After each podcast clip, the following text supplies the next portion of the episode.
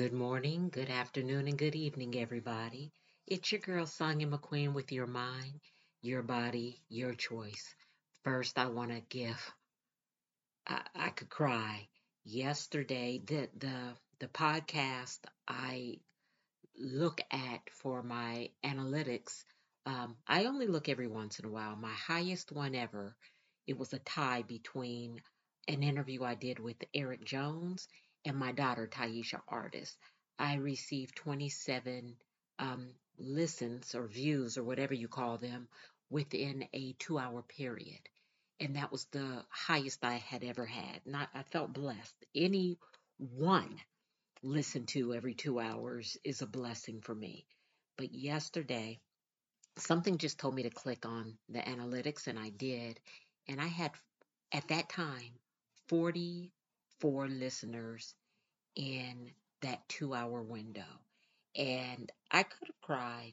I really could have cried. It, it's just such a blessing that anybody wants to listen to little old me. Who am I? I'm just a, a everyday person who doesn't even think about what I want to say before I open my mouth and don't remember what I said after I shut it. So thank you. Um, all praises to the utmost high and thank you again. But today I want to speak about just being quiet. You know, you, you, we all know somebody who knows everything. No matter what you say, they can upstage you or they know better. You know, you get ready to tell a story. Have you ever got ready to tell something that's going on with you? Maybe you don't feel well or you're expressing something you've went through and that person is like, "Yeah, cuz I remember when I," and then it becomes about them or you're trying to correct them. Maybe it's at work and you're a supervisor.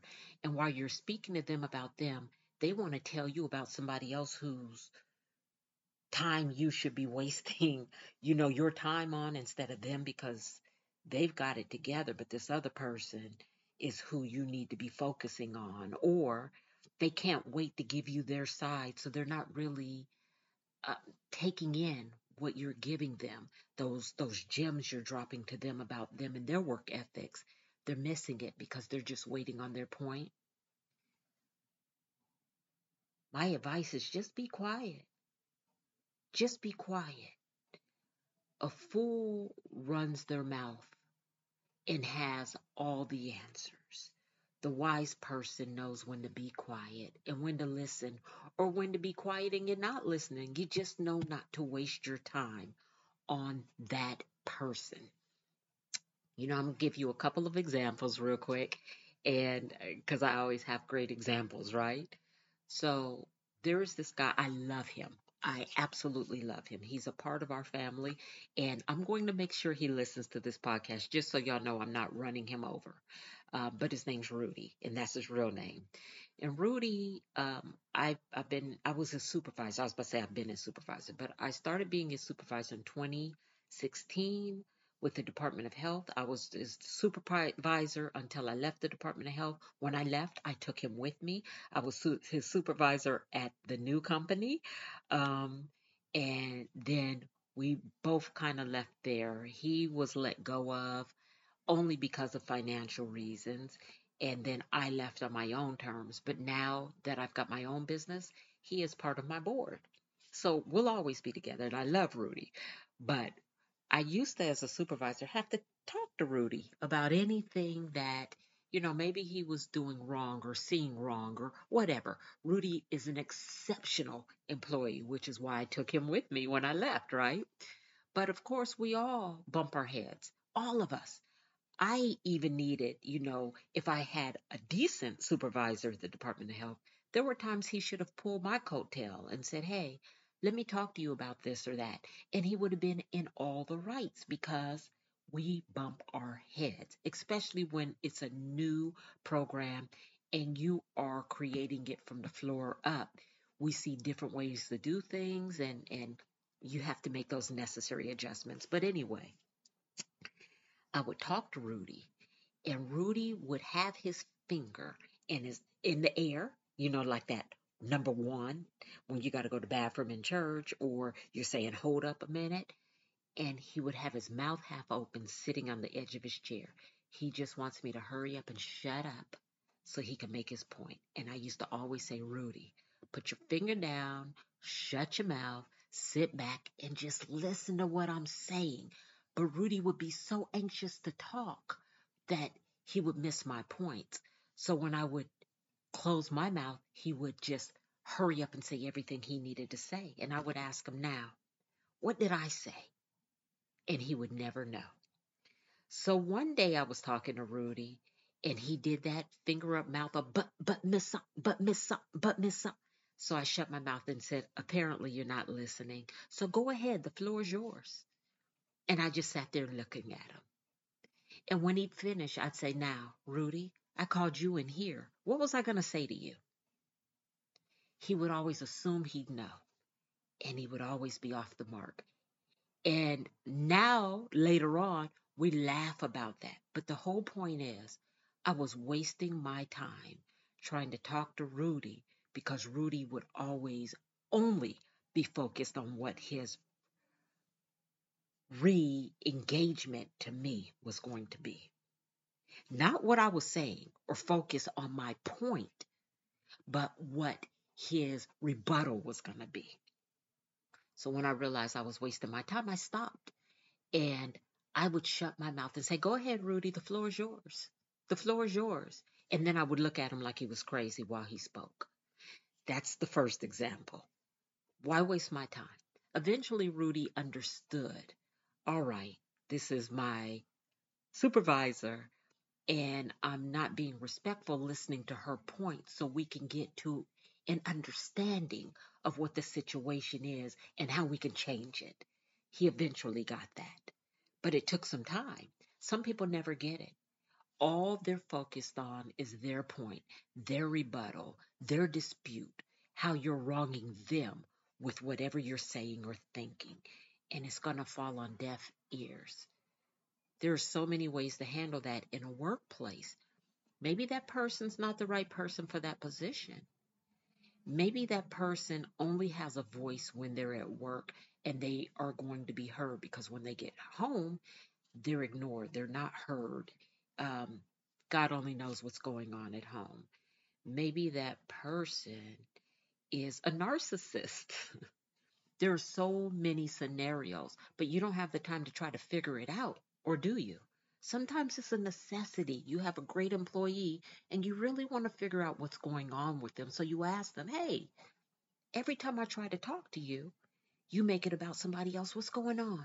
But you do know you're not perfect, right? So please tell me so I can understand what's going on. Put that ball in their court. Let them explain to you why they feel like they're always above what you're trying to say. On the other hand, maybe it is you. Maybe your approach is horrible. Maybe you really don't know how to speak to other people. Always look at the bigger picture and the greater scenarios. Don't always think you're right, and don't always think that this person just needs to be let go of. But that's work. I'm going to give you another scenario. It's personal. And I've told you this before, so I don't mind saying it again. Anybody can come to me with a grievance, and I'm going to listen. If I need to apologize, I'm going to apologize. Sometimes I apologize just because you feel that way. Doesn't mean you're right. But if you feel that way, that is important that I made you feel that way. And I apologize that you felt that way. And I'll try my best not to ever make you feel that way again, even if what you grasp was wrong. I don't want to hurt your feelings. That's not my purpose. But when it came to my husband, he couldn't come to me and tell me he felt any kind of way. I'm going to look at him and then I'm going to refute anything he said 80% of the time. It took for me to look at myself in the mirror because my husband was doing me like I would do Rudy. He would stop and smile and say, Go ahead. Go ahead, Sonya. What what is it you want to say? And I'd always start with no. No because. No because. Well, no, you're wrong because. Well, Q, no, no. Well, no. Not really grasping the way he felt or the way I was making him feel or the way he thought. And I guess in my mind, number one, dude, you can't have no feelings. Uh, I'm the only one allowed to have feelings in this relationship because I'm right and you're wrong, right? But really, what it was with my husband is he's the only person that I want to see me as almost perfect. So when he has a complaint about me or uh, not even a complaint, something he wants to discuss, I don't want to hear it because that means I'm not as perfect in his eyes as I think I should be. Other people, I already know they know I have faults. I say it. They've read my books. They they listen to my podcast. They they've heard me speak out in public when I used to go around as a motivational or not so motivational speaker. They've heard me on radio shows, but not my husband. He's never heard me on the radio. He's never heard me at a speaking engagement. He doesn't listen to my podcast. I don't even tell him when I make them. I met him at a time when I let everything else go. I let the newsletters go. I let Led by Motivation go. I let my books go. I let everything go. And I moved here to start anew. So all he knows is the new song. Yeah. You know, like when you get saved, you become a new creature. You're a new creation. I was already saved. So now I'm a new creation in Florida. Y'all don't know me. You don't know my past. You don't know what I've done. You don't know where I've been. I want you to see me as grandioso. I want y'all to see me as this wonderful person who volunteers, who who wants to be a helper to people, who's never been in a fight, who's never given up a child, who's never wrote books about sadness and depression, who's never been on the verge of going to prison just this great, wonderful person is who I want you to meet and know. And that's how I introduce myself.